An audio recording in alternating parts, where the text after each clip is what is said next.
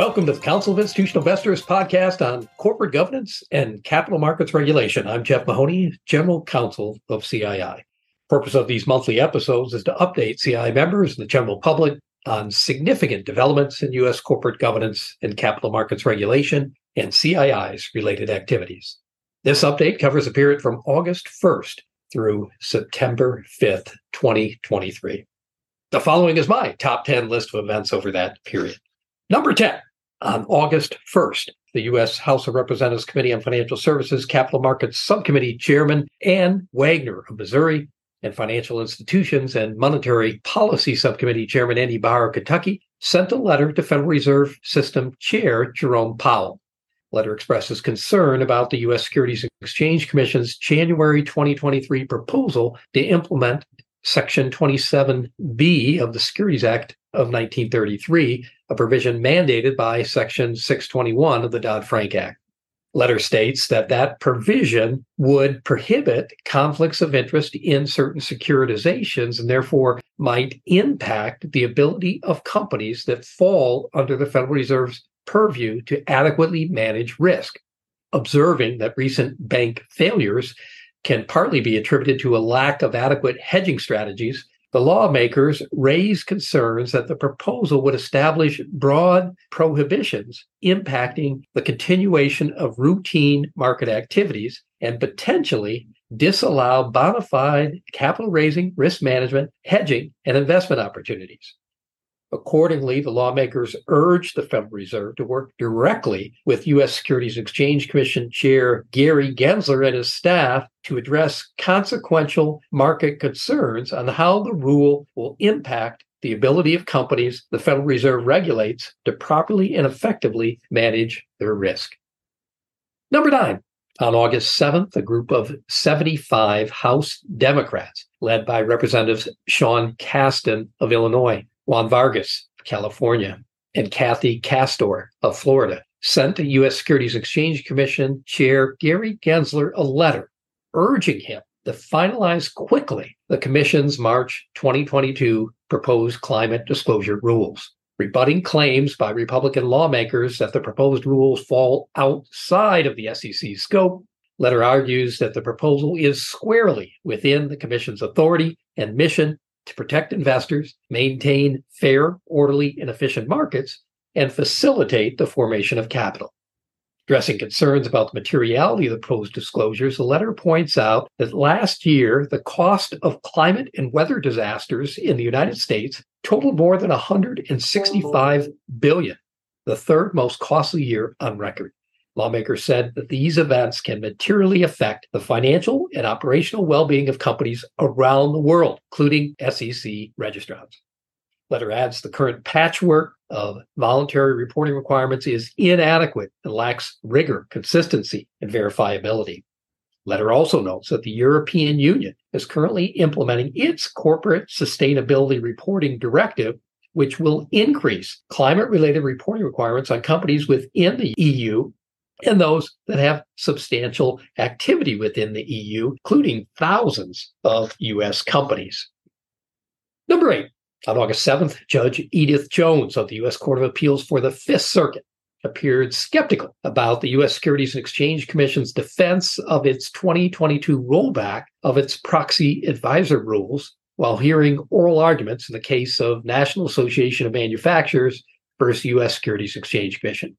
The SEC in July of 2022 approved amendments that rescinded two provisions in the rules that the SEC had adopted in July of 2020 but never enforced.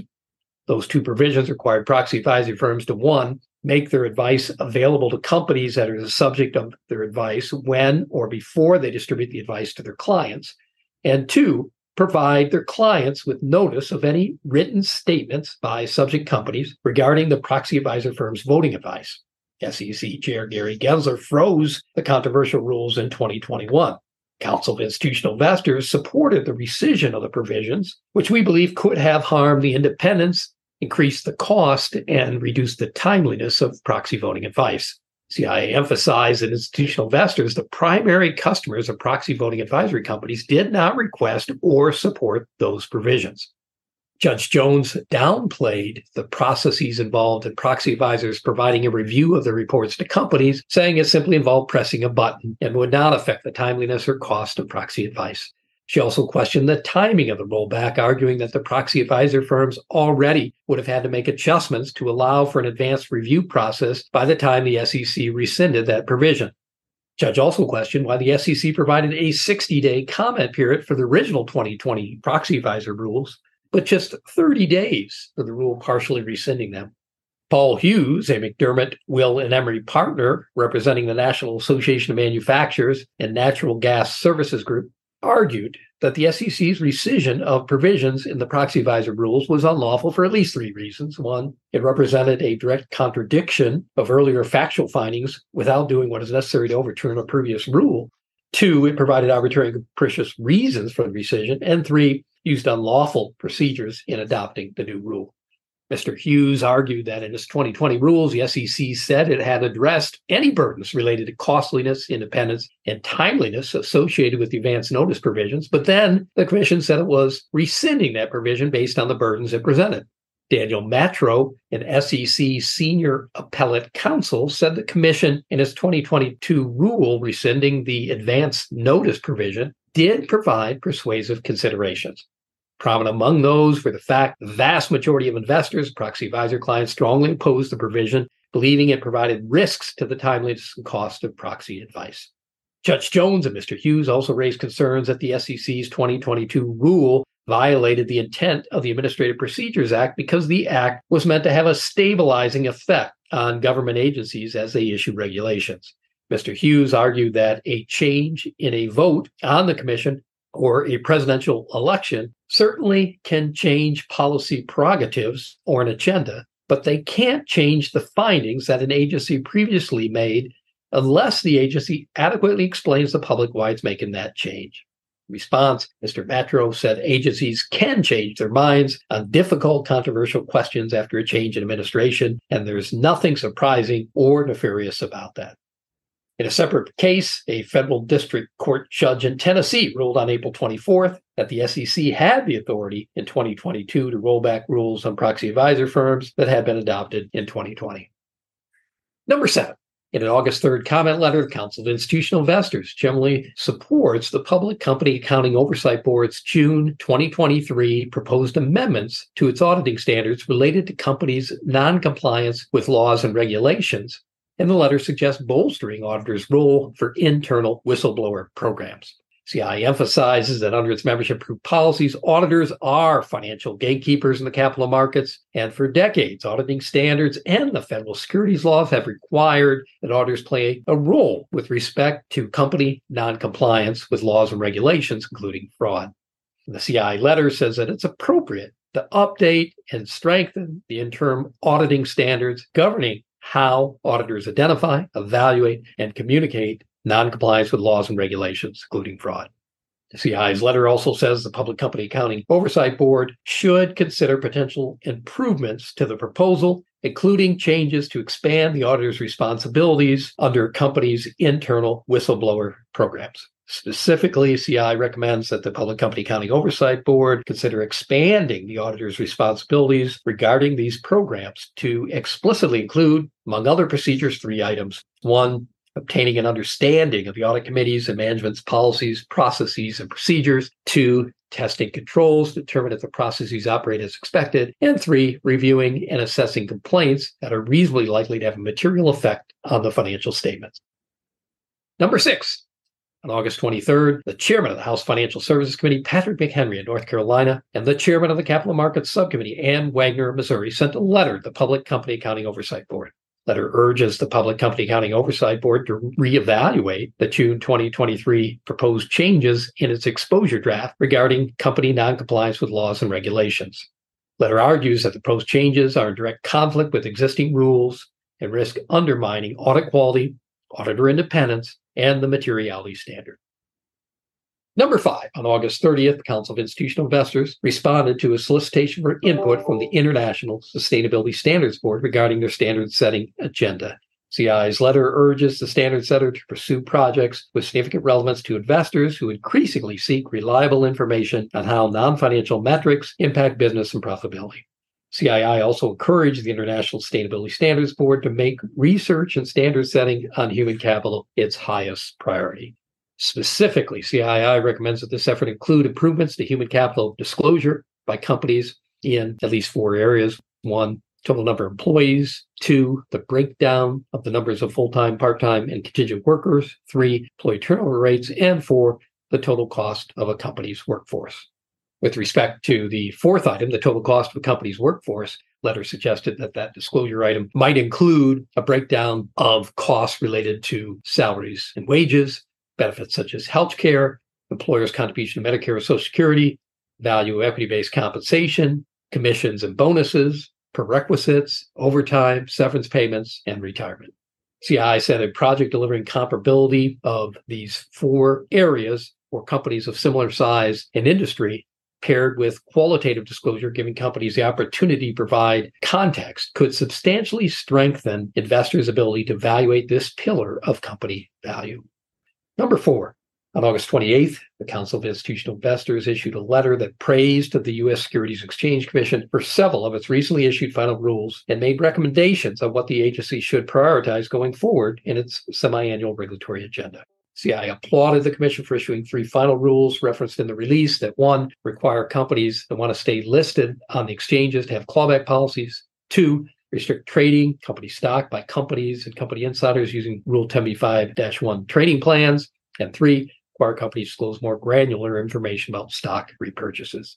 Another section of the letter, CII encourages the SEC to issue a proposed rule that closes two disclosure loopholes by requiring one, disclosure of a quantitative reconciliation of generally accepted accounting principles to non GAAP financial measures used to determine executive compensation in the proxy statement, and two, a qualitative description of why the non GAAP measures are better for determining executive pay than GAAP financial measures. CII had filed a rulemaking petition with the SEC for such disclosures in 2019. The current letter said that CII continues to believe it is imperative that the SEC propose a rule to require at a minimum that companies include a hyperlink to a GAAP reconciliation for any non GAAP financial measures contained in their compensation discussion and analysis section of their proxy statement. In another section the letter, CII recommends that the Commission grant final approval to propose rules that would establish a best execution standard for broker dealers and require them to report at least annually on the results of their review of their best execution policies and procedures. However, CII asked the SEC to address provisions in the proposed rules that exempt institutional customers and omit a proposed requirement for order by order decision making letter expressed support for final rules on regulation NMS addressing conflicts of interest in the structure of stock exchange access fees and rebates.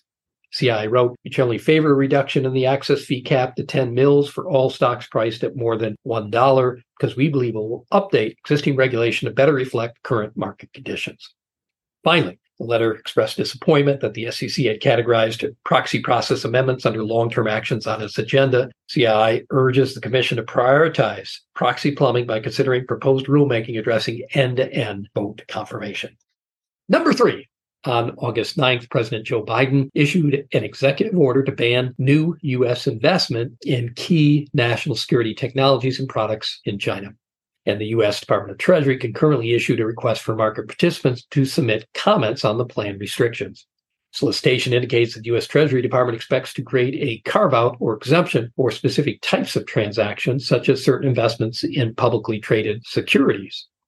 May also carve out an exception for transactions involving index funds, mutual funds, exchange traded funds, and associated derivatives offered by an investment company as well as limited partner investments in venture capital, private equity funds, funds of funds, or other pooled investments. Market participants have until September 28th to submit their comments to the U.S. Treasury Department.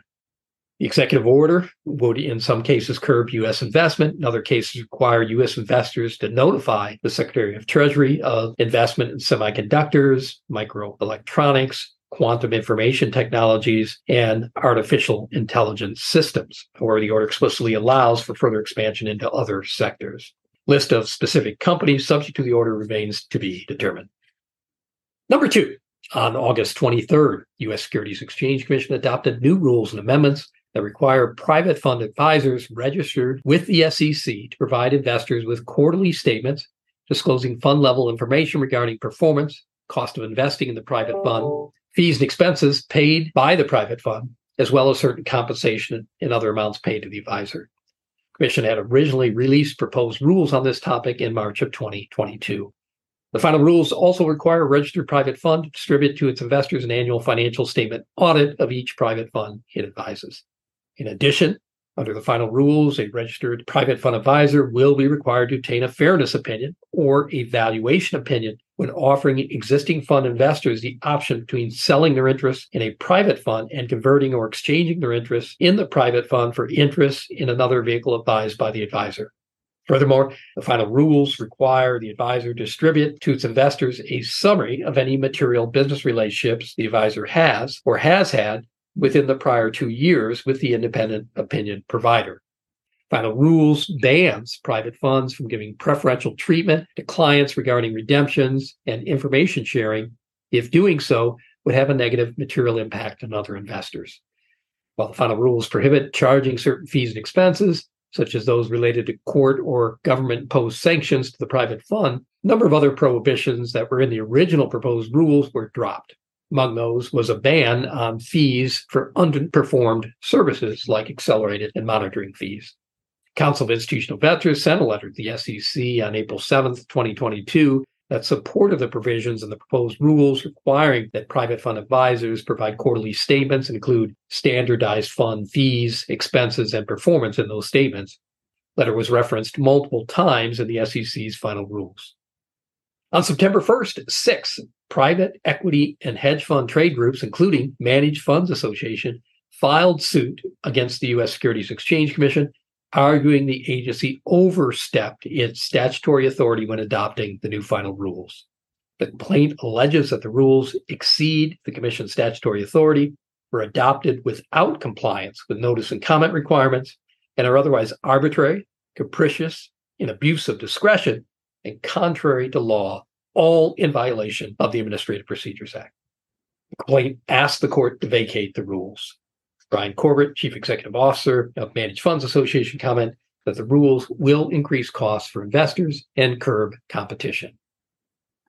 And the number one most significant development in corporate governance capital markets regulation during the period of August 1st to September 5th occurred on August 24th, when CII Research and Education Fund a 501c3 nonprofit entity created by the Council of Institutional Investors, issued a new study that analyzes the returns of U.S. dual class companies with classified boards.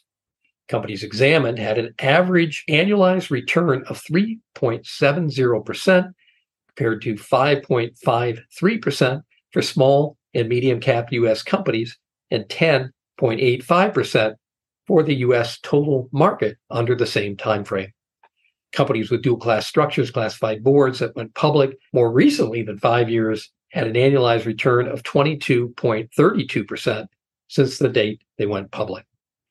The study also contains two lowest returns lists.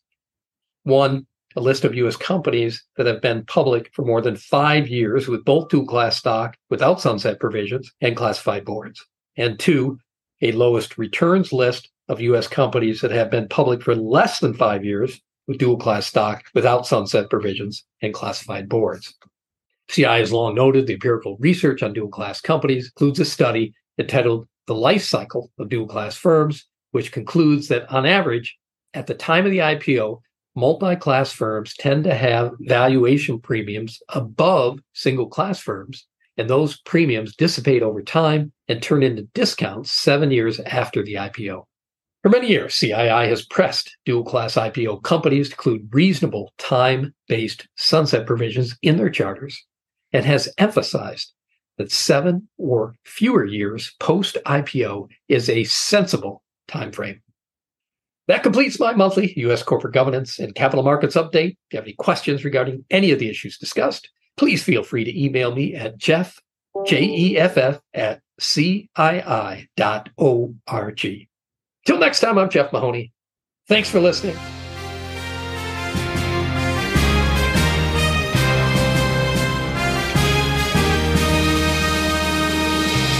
Thank you for listening to this episode of The Voice of Corporate Governance, brought to you by the Council of Institutional Investors. The Voice of Corporate Governance is a free, non sponsored podcast that highlights critical developments in corporate governance and other important issues affecting institutional investors. The views expressed by those interviewed on the podcast do not necessarily reflect the views of CII or its members. For more information on CII and its policies on corporate governance, please visit our website at www.cii.org.